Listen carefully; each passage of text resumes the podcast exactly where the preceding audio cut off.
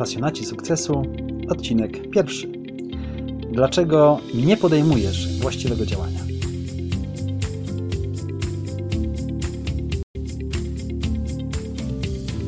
Witam serdecznie wszystkich zainteresowanych osiągnięciem sukcesu w swoim życiu. Nazywam się Leszek Buczak i bardzo dziękuję za pozytywne przyjęcie startu mojego podcastu.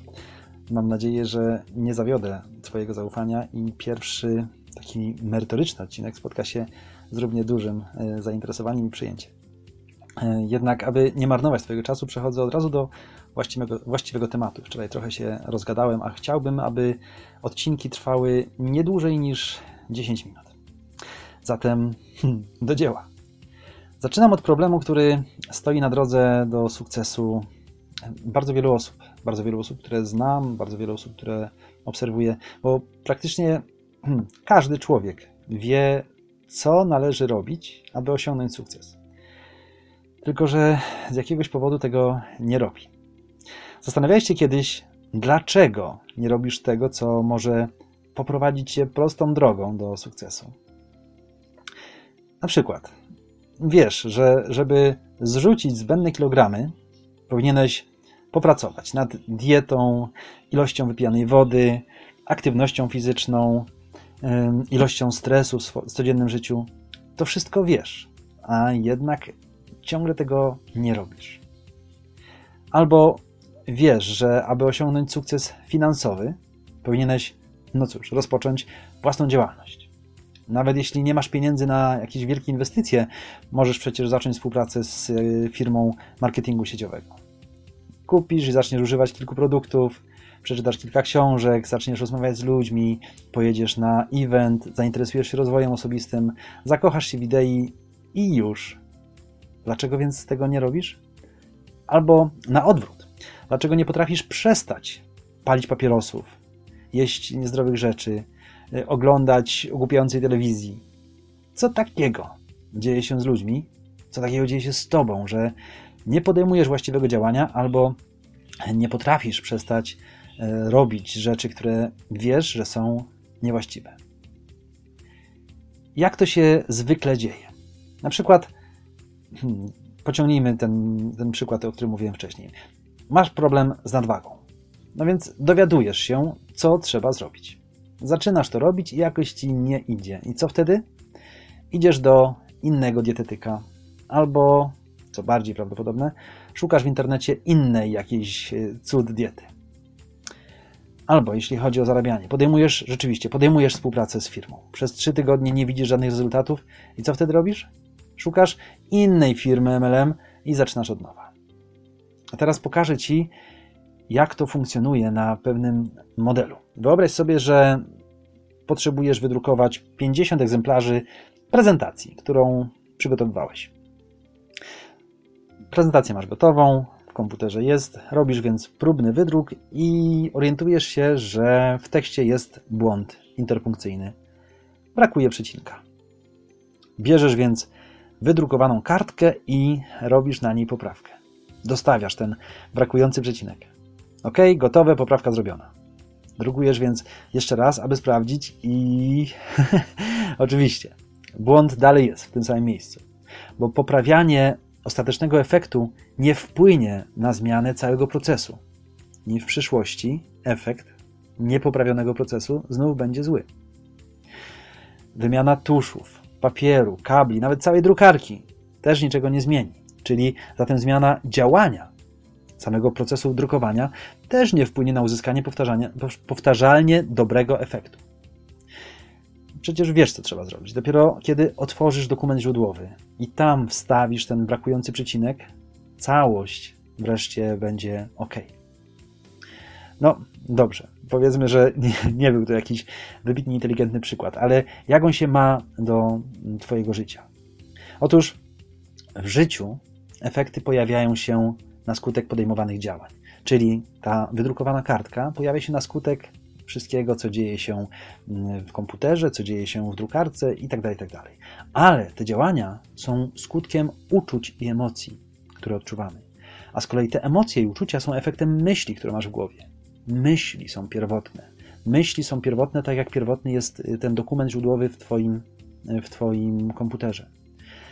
Na szczęście możesz myśleć tylko o jednej rzeczy na raz. Zatem kluczem do wszystkiego, do zmiany całego procesu, do uruchomienia działania lub do jego zaprzestania są Twoje myśli. Coś, na co masz całkowity wpływ i co możesz kontrolować. Tylko to, że możesz to kontrolować, nie oznacza, że to kontrolujesz. Dla wielu osób myśl jest jak dwulatek w pustym mieszkaniu.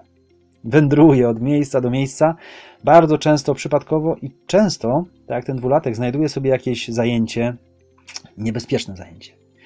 Kiedy więc pozwalasz swoim myślom na taką swobodną wędrówkę, nie zdziw się, że zaczynają one docierać do takich miejsc w Twojej świadomości, w Twojej historii, w Twojej podświadomości, takich jak na przykład dzieciństwo, w którym miałeś kontakt z jakimś bogatym snobem, którego nie lubiłeś. Albo, nie wiem, przypominasz sobie film, którym pokazano, jak na przykład ludzie umierali z głodu albo z braku czegoś innego, albo myślisz o swoich samotnych latach, które spędziłeś, nie wiem, jako młodzieniec w internacie, akademiku, albo w innym miejscu, w którym dotkliwie odczuwałeś brak kogoś, czegoś. I te właśnie myśli uruchamiają emocje i uczucia, które z kolei zniechęcają cię do, do podejmowania działania albo zachęcają cię do podejmowania działania niewłaściwego. Nie bogacisz się, bo nie chcesz być bogaty, bo nie chcesz być jak ten snop z dzieciństwa, bogaty, którego pamiętasz. Nie stosujesz diety, bo nie chcesz odczuwać głodu, jak to dziecko z filmu, którego tytułu nawet nie pamiętasz i w zasadzie większości rzeczy nie pamiętasz, pamiętasz tylko tę jedną rzecz. Nie chcesz odczuwać braku czegokolwiek, co będzie ci się kojarzyło z tymi latami w akademiku, z latami smutku, braku miłości, braku nostalgii. Co zatem trzeba zrobić, aby sobie z tym poradzić? Otóż najpierw trzeba się nauczyć słuchać myśli, stać się świadkiem tego procesu myślowego, który zachodzi w Twojej własnej głowie. Bo jeśli nie wyeliminujesz tych złych myśli, one cały czas będą gdzieś tam czyhać, czekać, aby we właściwym, a raczej niewłaściwym momencie wyskoczyć i storpedować Twój wspaniały plan, który właśnie miał się powieść. Nie wystarczy po prostu przestać myśleć, bo trzeba te myśli znaleźć i świadomie je rozbroić, unieszkodliwić. I w to miejsce wgrać nowe myśli, nowy program, nowy system operacyjny. Bo jeśli będziesz operować tylko na samych emocjach albo działaniach, to prędzej czy później pojawi się konflikt. Co ciekawe i tragicznie, to ty będziesz po obydwu stronach tego konfliktu. Jedne twoje myśli będą walczyć z drugimi twoimi myślami. W związku z tym, no, ktoś musi wygrać, ktoś musi przegrać. W związku z tym, rzeczywiście, ty wygrasz, ale ty jednocześnie przegrasz. Za każdym razem. I każda taka porażka zostawi nowy ślad. Niestety negatywny ślad w twojej głowie. Nowa, nową rzecz. Znów nowy magnes dla tych błąkających się myśli. Pamiętaj, myśli kreują uczucia. Wszystkie uczucia, które masz, pochodzą z Twoich myśli. Z kolei uczucia i emocje są motorem i również paliwem do Twojego działania. I to dopiero działanie przynosi efekt. Cały sekret zatem tkwi w tym, aby nauczyć się świadomie sterować swoimi myślami. Nie pozwalać im surfować swobodnie po bezkresnych oceanach, bo efekty tego będą mizerne powoli, jedna po drugiej, znajdź i zabezpiecz takie myśli, a w ich miejsce wstaw nowe wspomnienia. To wcale nie muszą być Twoje wspomnienia. Nie będę teraz rozwijał tematu, żeby nie przeciągnąć czasu, o którym mówiłem. Jutro pomogę Ci w procesie rozwiązywania tego problemu, który dzisiaj, mam nadzieję, pomogłem Ci zdiagnozować. Dziękuję, że wysłuchałeś tego odcinka. Doceniam Twoją obecność i już teraz zapraszam na kolejny odcinek, który pojawi się w sieci już jutro. Trzymaj się zatem miłego dnia, wieczoru i do usłyszenia jutro. Cześć!